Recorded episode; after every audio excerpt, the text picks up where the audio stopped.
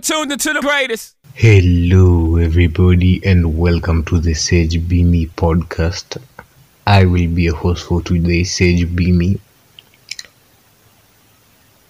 And um, on today's episode, still under um, Karma by Sadhguru, we'll be talking about the smell of bondage. Initially, before I read this segment, because it's not a chapter, it's a part of a chapter, uh, it was like the smell of bondage, as in bondage can be, as in someone can smell the bondage you're emitting or something of that sort.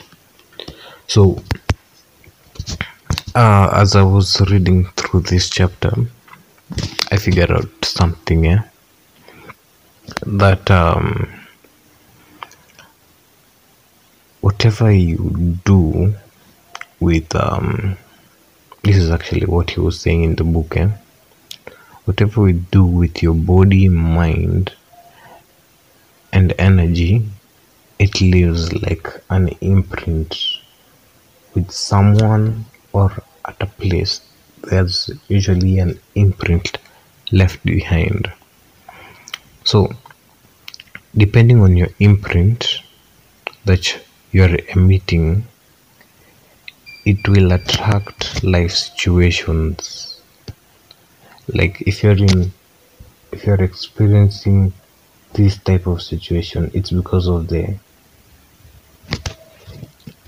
actions that your mind and body together with your energy that put you in that sort of situation so what whatever life situation that you're in it's determined by what you do. Does this actually make sense to you? He goes ahead and uh, tells us a story of him when he was much much younger. When back when he was living in his parents house he found a cobra in a factory.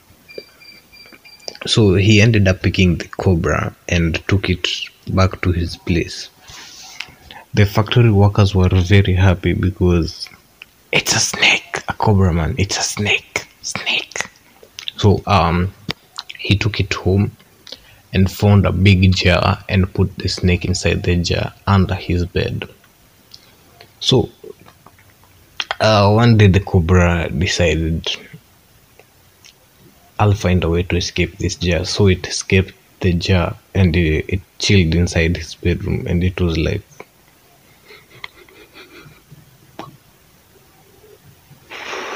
so uh, the cobra was chilling in his bedroom and it made the hiss sound. So once his father heard the hiss sound he went to check like you would expect looking under the bed he saw the cobra. So he jumped up moved away from that bedroom closed the door and shouted cobra cobra cobra! Just to alert anyone and everyone.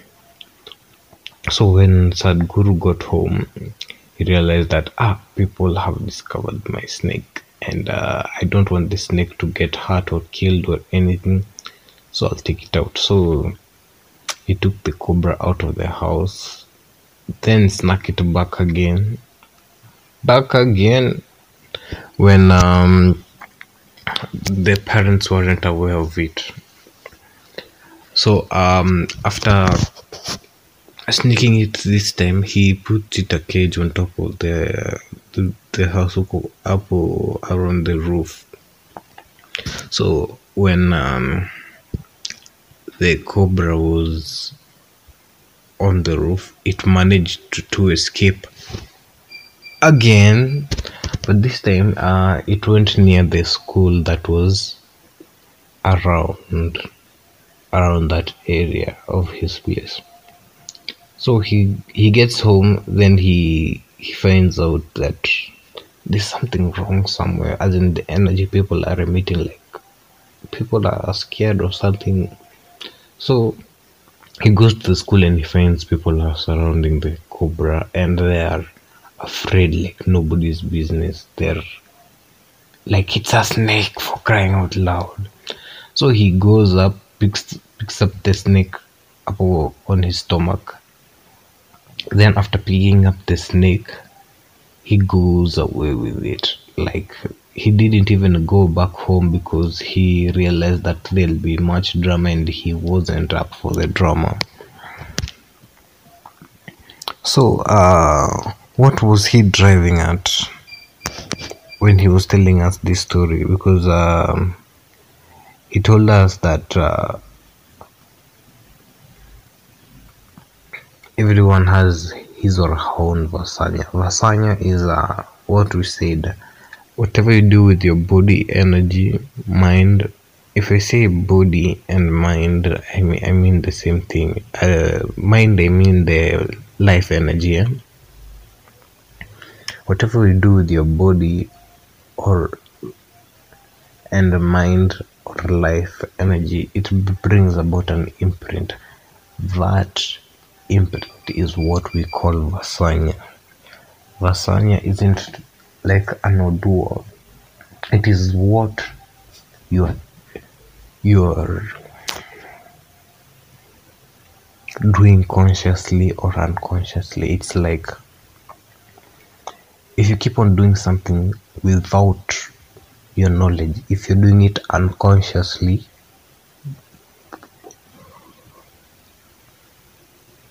then you messed up as in you don't know you just find yourself that oh this happened and you have no idea what you did. And that sucks. Anyways um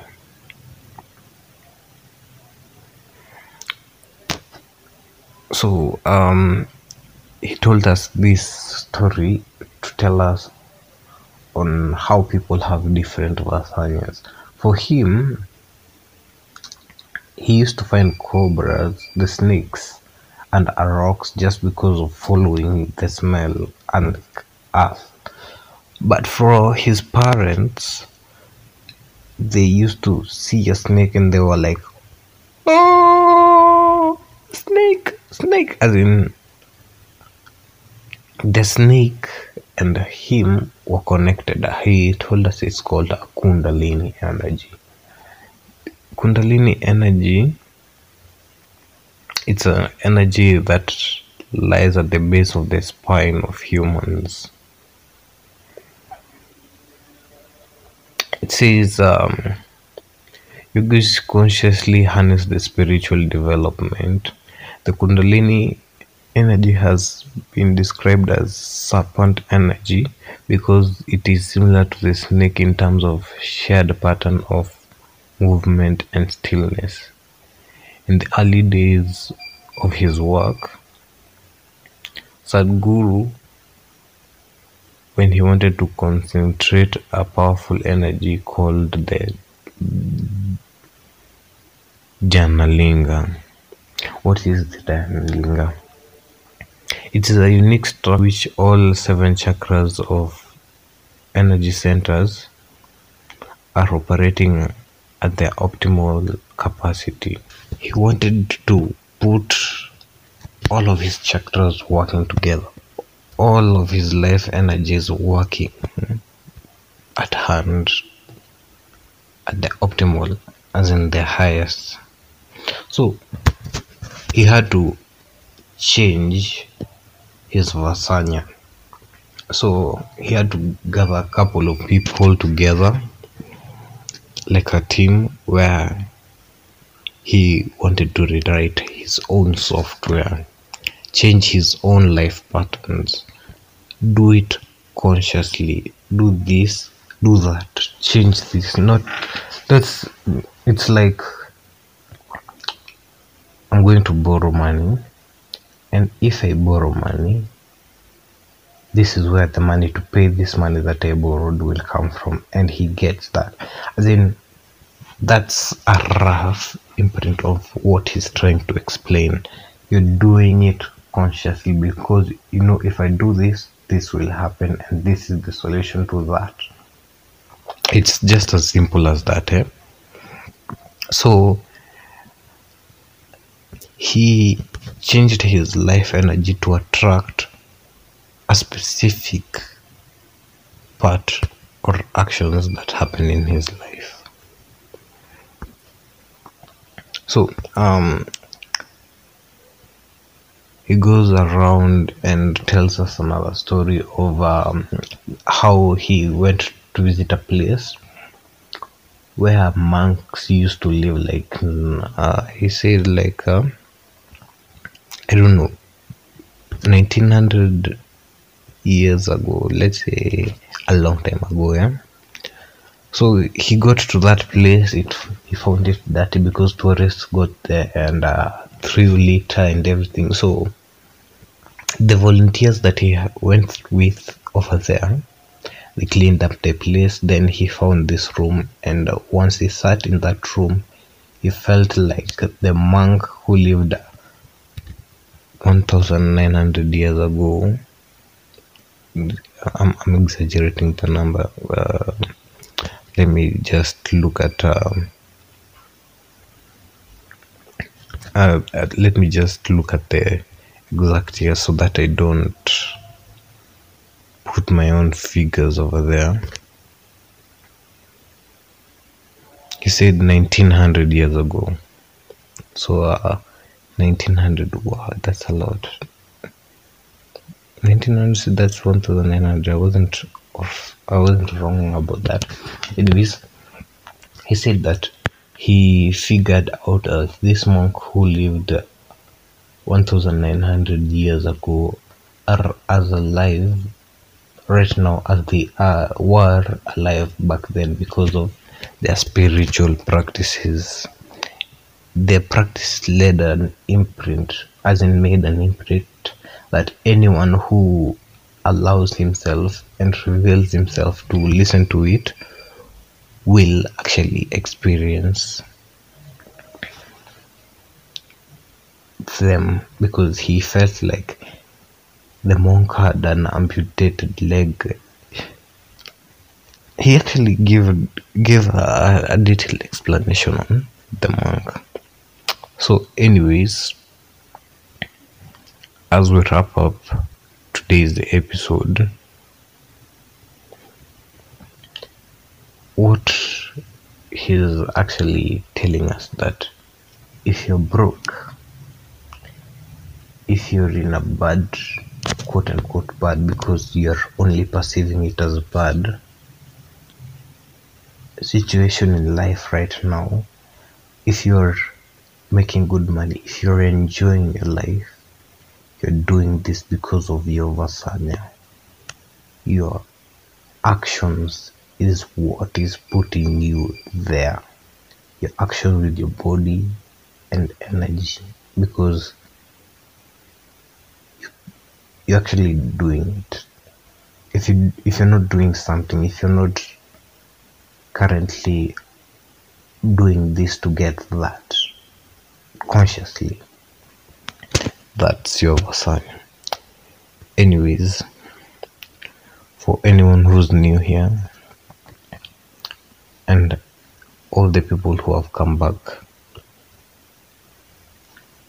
uh, make sure you follow me on my socials for more updates. Uh, at sage underscore oh sorry sage underscore b me on twitter sage underscore b underscore muchachos on instagram. I'll see you in the next episode and welcome to the sage be me podcast